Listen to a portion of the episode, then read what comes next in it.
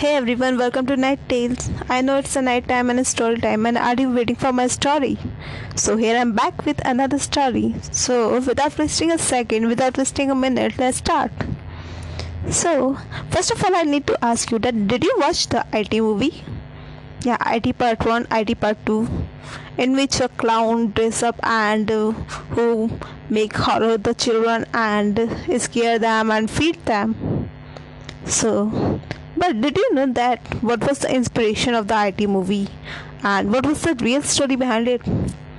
So it was really shocking shocking for me also, but it will also shocking for you that it is a true based story. Yeah, that's why it is called a horror story.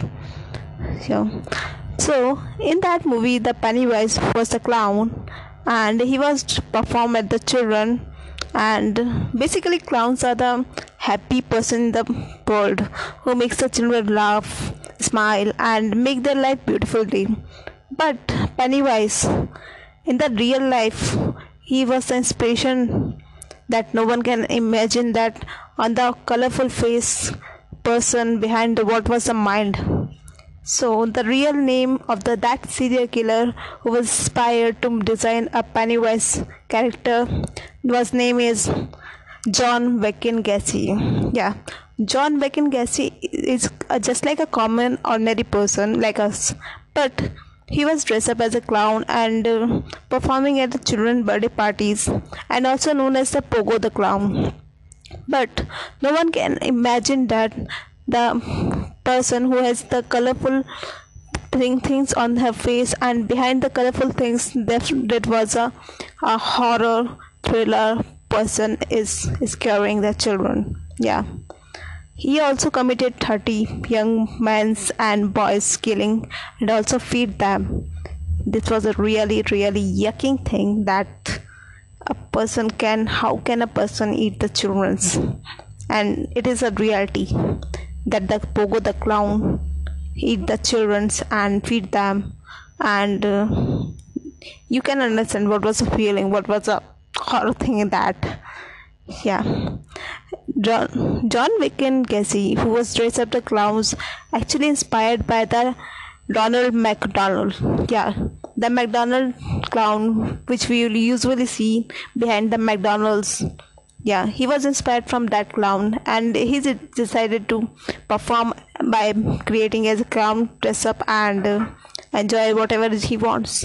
But after committing third young man and boys in the chicago city. He was caught by the police and sentenced to the death. You can imagine that what was a person what was a mentality. He was a psycho killer. Yeah you can say that. He was only feeds children, only feeds people. I only can eat chicken or the meat, but I cannot even think about that how a person can be so much thriller. It was really shocking for me also. But nowadays you can see many, many, many things, especially in China.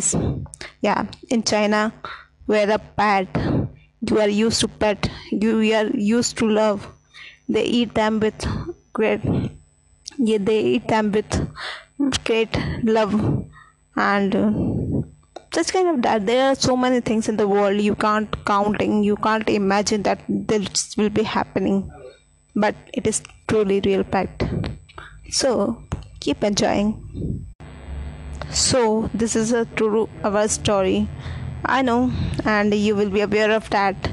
If you don't, then stay tuned with me for more amazing stories. And thank you for hearing me. Good night.